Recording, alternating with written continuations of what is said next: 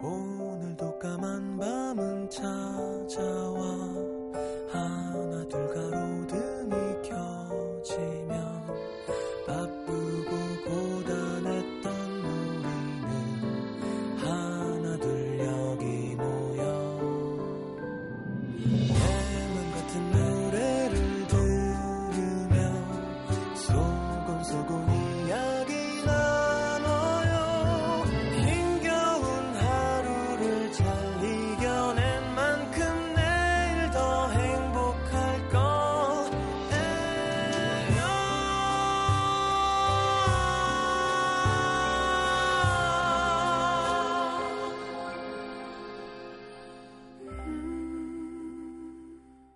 FM 음악 도시 성시경입니다.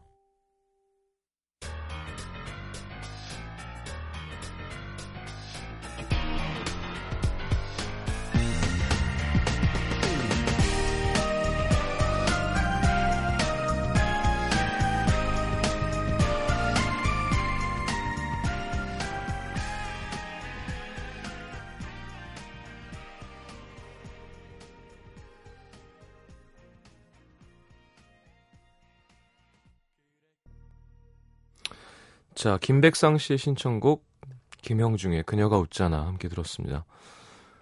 음, 시장과의 대화 함께 해보죠.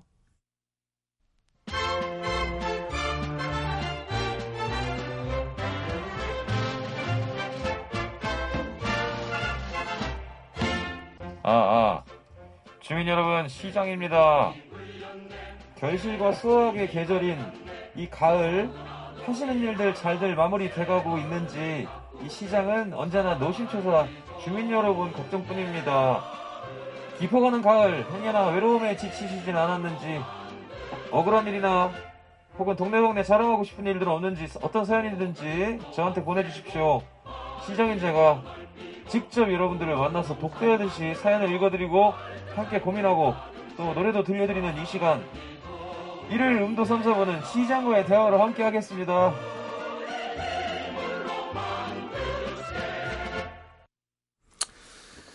자, 사연 보겠습니다.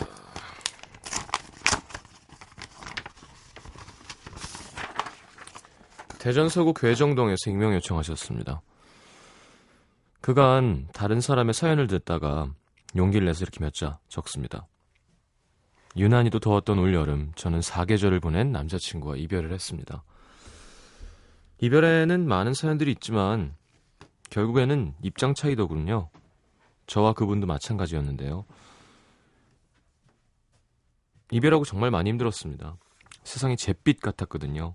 행복한 사람들 틈에서 저만 홀로 남겨진 기분도 들었고요.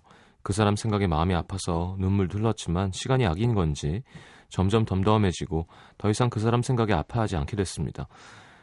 그러다 며칠 전 우연히 접한 그의 SNS. 눈에 띄게 마른 그 사람의 모습과 힘내라는 지인들의 댓글을 보게 됐습니다. 그간 아무 소식도 없길래 접할 수가 없었어서 나 없이도 잘 지내고 있나 보구나 하면서 더 우울해하고 그랬었는데 그거 보니까 또 왠지 마음 한구석이 아려오더라고요. 저 때문인지 아니면 다른 이유 때문인지 모르겠지만 힘들어하는 그의 모습을 보니 아직은 걱정이 앞섭니다. 이래서 첫사랑은 잊을 수 없나, 없다고 하나 봐요. 힘내라는 말을 전해주곤 싶은데 방법이 없어서 망설이다가 데이트할 때마다 FM 음악 도시를 들었던 기억이 있어서 혹시라도 듣지 않을까 하는 생각에 조심스레 글을 남깁니다. 며칠 전 1cm 플러스 아 1cm 플러스 라는 책을 읽는데 와닿는 구절이 있었습니다. 진행 중인 사랑에서 당신은 주인공이지만 끝난 사랑에서 당신은 관객이 되어야 합니다. 이미 끝난 사랑에 미련을 갖고 붙잡는 것보단 마음이 작아지길 조용히 바라만 보는 것. 저와 그 사람이 지금 딱 이 상황인 것 같습니다. 우리의 인연은 비록 끝났지만 그 사람 잘 되길 진심으로 바라면서 그 사람이 좋아하는 노래 전람회의 기억의 습작 신청합니다. 아이고. 근데 이렇게 하면 더 괴롭지 않을까? 그쵸? 뭐 이게 정리가 되고 안 되고를 떠나서 그냥 사실은 잊혀지는 게 제일 좋은 건 것 같아요. 그건 마치 스캔들 기사와 비슷합니다. 김재희, 육현주 열애가 아니더라. 둘은 각자 프로듀서로서 작가로서 잘 활동하고 있, 있답니다. 그러면 다, 어, 둘이 뭐 났었지를 기억하지. 정작 아니더라는 기억해주지 않잖아요. 그런 것처럼 이것도, 음, 보면 더 마음 아프고 더 설렐 것 같은데. 그래요. 이렇게 마무리를 좀 제대로 못한 것 같고, 그랬다면 이렇게 방송에서 나가는 것도 나쁘지 않겠죠. 음. 그리고 왜 끝난지, 왜 끝났는지를 잘 생각해 봐요. 예, 왜 끝났는지 그 생각을 안 한다니까? 헤어지면 다 좋았던 거, 아쉬운 거 생각하지. 내가 이 사람이랑 왜 헤어졌지를 자꾸 생각을 안 하게 되는 것 같아요. 음. 그게 해결이 안 되면 어차피 또, 또 이별하겠죠? 아니면 첫사랑이라는 걸 보니 나이가 아직 어리면 못 잊고 있으면 다시 만나는 것도 나쁘지 않은데 음, 딱 잘라 말하시네요. 우리의 인연은 비록 끝나지만 잘 되길 바라면서 자 김동률의 기억의 습작 아니지 전람회구나 신청하셨는데 그게 어제 나가서 김동률 다른 노래 틀어드리겠습니다. 자 리플레이 조은우 씨, 김바보 씨도 신청하셨거든요. 제가 좋아하는 글렌 메디로스의 Not Me 두 곡 이어드리겠습니다.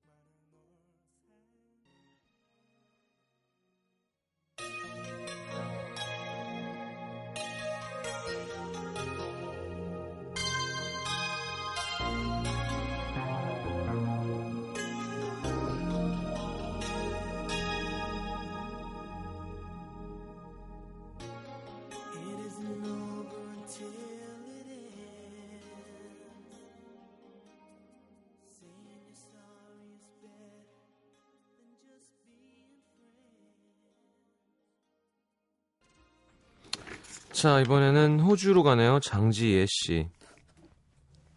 태어나서 라디오에 처음으로 사연을 쓰는 29살 여자입니다. 야, 29이면 되게 어른 같은데 나보다 6살 어리네. 오늘 책에서 보다가 이런 문구를 보게 됐어요. 현대를 살고 있는 많은 사람들은 money rich, time poor이다. 돈은 많고 시간은 가난하다고. 4년의 회사 생활, 적지 않은 연봉을 받았지만 서울까지 왕복 4시간의 통근길. 응? 끊이지 않는 야근. 어, 그니까 서울 사시나 본데 아닌가? 아 옛날에 어, 어 그래서 호주로 간 거예요. 끊이지 않는 야근, 엄청난 업무 강도, 너무 힘들고 열심히 돈 벌었으니까 이 정도는 써도 돼라는 보상 심리로 잠깐씩 시간 날 때마다 돈을 써댔지만 그럴수록 마음이 채워지긴커녕 헛헛한 날들이 계속됐죠. 그래서 나를 진정으로 위한다면 돈이 아니라 시간을 줘보자 생각하고 과감히 퇴사해서 이곳 호주 골드코스트에서 1년을 저에게 선물했습니다. 이곳에서는 이제 money poor고 time rich가 됐는데요.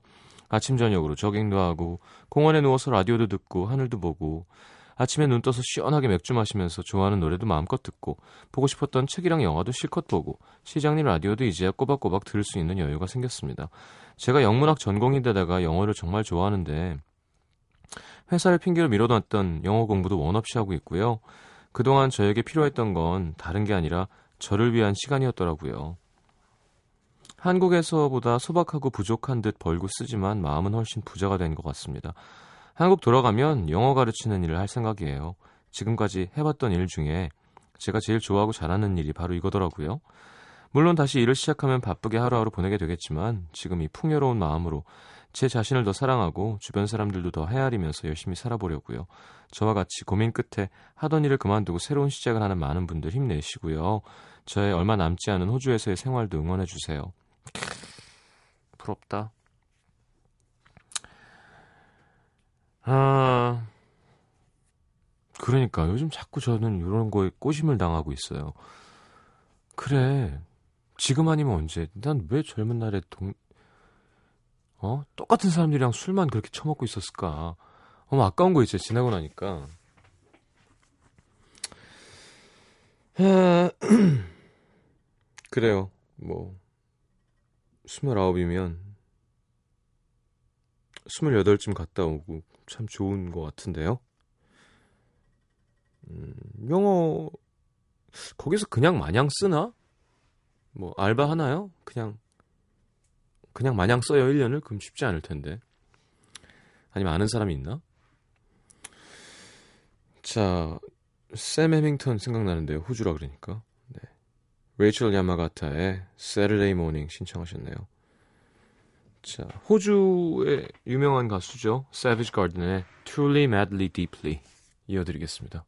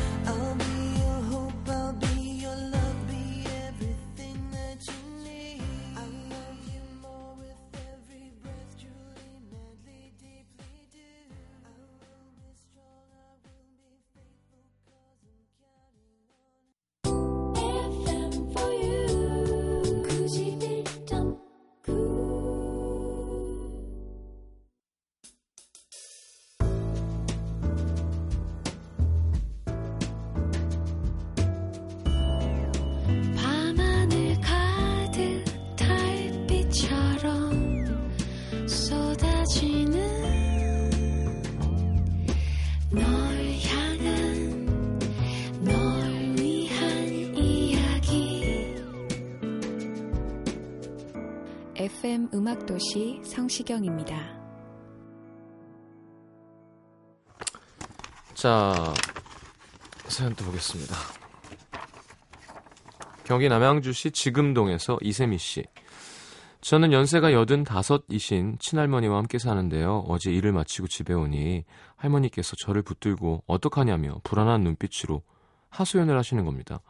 뭔 일인가 했더니 집에 엄마가 안 계신 사이에 할머니께서 식기세척기 뒤를 청소하시겠다며 움직이시다가 세척기 뒤에 뭔가를 건드려서 호수에서 물이 쏟아져 나왔고 싱크대며 정수기 뒤쪽이며 물바다가 됐다는 거예요. 집에 있던 남동생이 당황하신 할머니를 진정시키고 대충 수습하긴 했는데 할머니가 너무 놀라신 거죠. 너희 엄마한테는 내가 이랬다고 말하지 마라. 그냥 갑자기 저렇게 됐다고 말해라. 하시는데 그 모습이 엄마 몰래 사고 친 어린애 같아서 귀엽기도 하고 안타깝기도 하더라고요. 할머니, 평소에 사용도 안 하는 식기세척기를 뭘 청소하겠다고 그렇게 하세요. 했더니 할머니는 시무룩하게 그래, 이젠 늙어서 아무것도 건드리면 안 되겠다. 어쨌든 물바다가 된 싱크대를 동생과 치우고 누전 위험 때문에 내려놨던 두꺼비 집 스위치를 올리고 할머니를 달래드리고 사건은 마무리가 됐는데요. 저희 삼남매 다 키워내시고 엄마를 휘어잡던 호랑이 할머니셨는데 어린아이처럼 불안해하고 나이 들매 무기력함을 느끼신 할머니를 보니 너무 안타깝고 속상했습니다. 이제 저희가 잘해드릴 수 있는 나이가 됐으니까 좀 더 건강하게 오래 사셨으면 좋겠습니다. 그래도 건강하시네요. 뭔가 이렇게 하고 자꾸 몸을 움직이고 하시면 거- 정정하신 거죠. 뭐 노동의 인간이라고도 하지만 진짜 일을 멈추면 사람이 훅 늙는 것 같아요. 예. 그리고 밖으로 나가야 돼. 집에 가만히 있으면 늙어요. 저희 할아버지도 음, 진짜 뭘 하시는지는 전 어려서 잘 몰랐지만 하여튼 칼 같은 그 하루의 루틴이 있으신 거예요. 아침에 나가서 걷고 아침밥은 몇 시에 뭐, 뭐 점심은 어떻게 저녁은 딱 그러면 항상 사람이 건강한 것 같아요. 몸이 밸런스가 안 깨지게 할머니 할머니 계시면 좋죠. 복이에요. 예, 진짜로. 소규모 아카시아 밴드의 할머니 신청하셨네요. 자, 브로콜리 너마저의 할머니. 할머니 두 곡 이어드릴게요.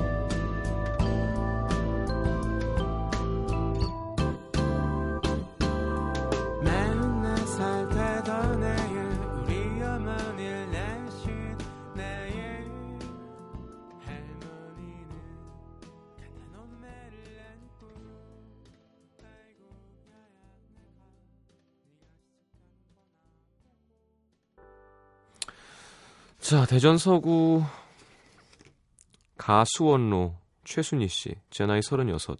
우리 신랑은 마흔에 골프 치들래 아니면 빗자루 들래 막말을 하며 절약과 근검을 강요합니다. 결혼하니까 이 완전 동네 아저씨 같고 결혼 전이랑 후가 완전히 다른 밉상이죠. 그래도 신랑이랑 완전 다른 외모의 쿨한 성격, 여자까지 배려할 줄 아는 6살 난 우리 아들. 신랑이 아무리 뚱뚱하다고 구박해도 우리 아들은 신데렐라 공주 같다고 엄마가 제일 이쁘다고 해주는데요. 그런 아들에게 얼마 전부터 유치원에 지영이라는 여자친구가 생겼습니다. 아침이면 배달 온 생식을 챙기면서 지영이 줄 거야. 얼마 전엔 모처럼 큰맘 먹고 아들 먹이려고 지하철에 버스를 줄줄이 타고 가서 수제 쿠키를 공수해 왔더니 안 먹고 아껴서 지영이 줄 거야. 야 이거 샘나는 건 둘째치고 어쨌건 궁금해서 어, 우리 아들의 사랑 지영이를 찾아봤는데 정말 나랑 똑같은 외모 튼실하고 머리 모양까지 저랑 닮았더라고요. 여섯 살이라고 하기엔 너무 큰 당신이랄까? 남의 자식 흉보는 건 아니지만 비만 클리닉에 다닌다는 소문도 얼핏 들었습니다. 그리고 돌아오는 길 빵집 쇼윈도에 비친 제 모습은 우리 아들 여친이 나이 먹은 모습. 아들은 정말 저를 사랑하나 봐요. 엊그제도 지영이 준다며 건빵 튀김을 싸길래 아들 지영이가 좋으면 과자보다 다른 일로 즐겁게 해줘. 음, 난 아빠처럼 돈이 없으니까 이거라도 줄래. 울 신랑이 저를 달래던 모습까지 어쩜 이리 똑같을까요? 야, 건빵을 튀기면 안 돼요. 거기다 설탕 뿌리면 반칙입니다. 자, 신청곡 올립니다. 인피니트의 내꺼 하자. 혼자 춤이라도 춰야겠습니다. 귀엽네요. 이러다가 슬슬 이제 어, 엄마 말을 안 듣기 시작하고 말을 안 섞기 시작하는 순간이 옵니다. 그때 너무 속상해하지 마시고요. 자, 인피니트의 내꺼 하자, 샤이니의 AO, 김예슬 씨의 신청곡.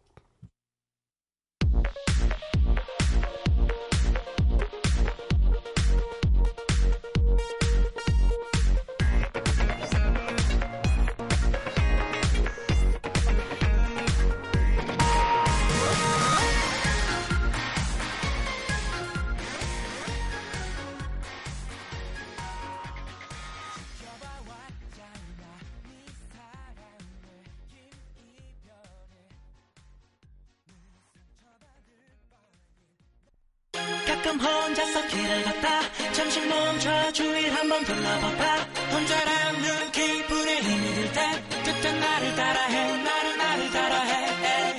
또 혼자서 잠이 들다 애써 꾸벅꾸벅 지친 눈을 감다 자꾸 많은 많은 생각에 잠 못들때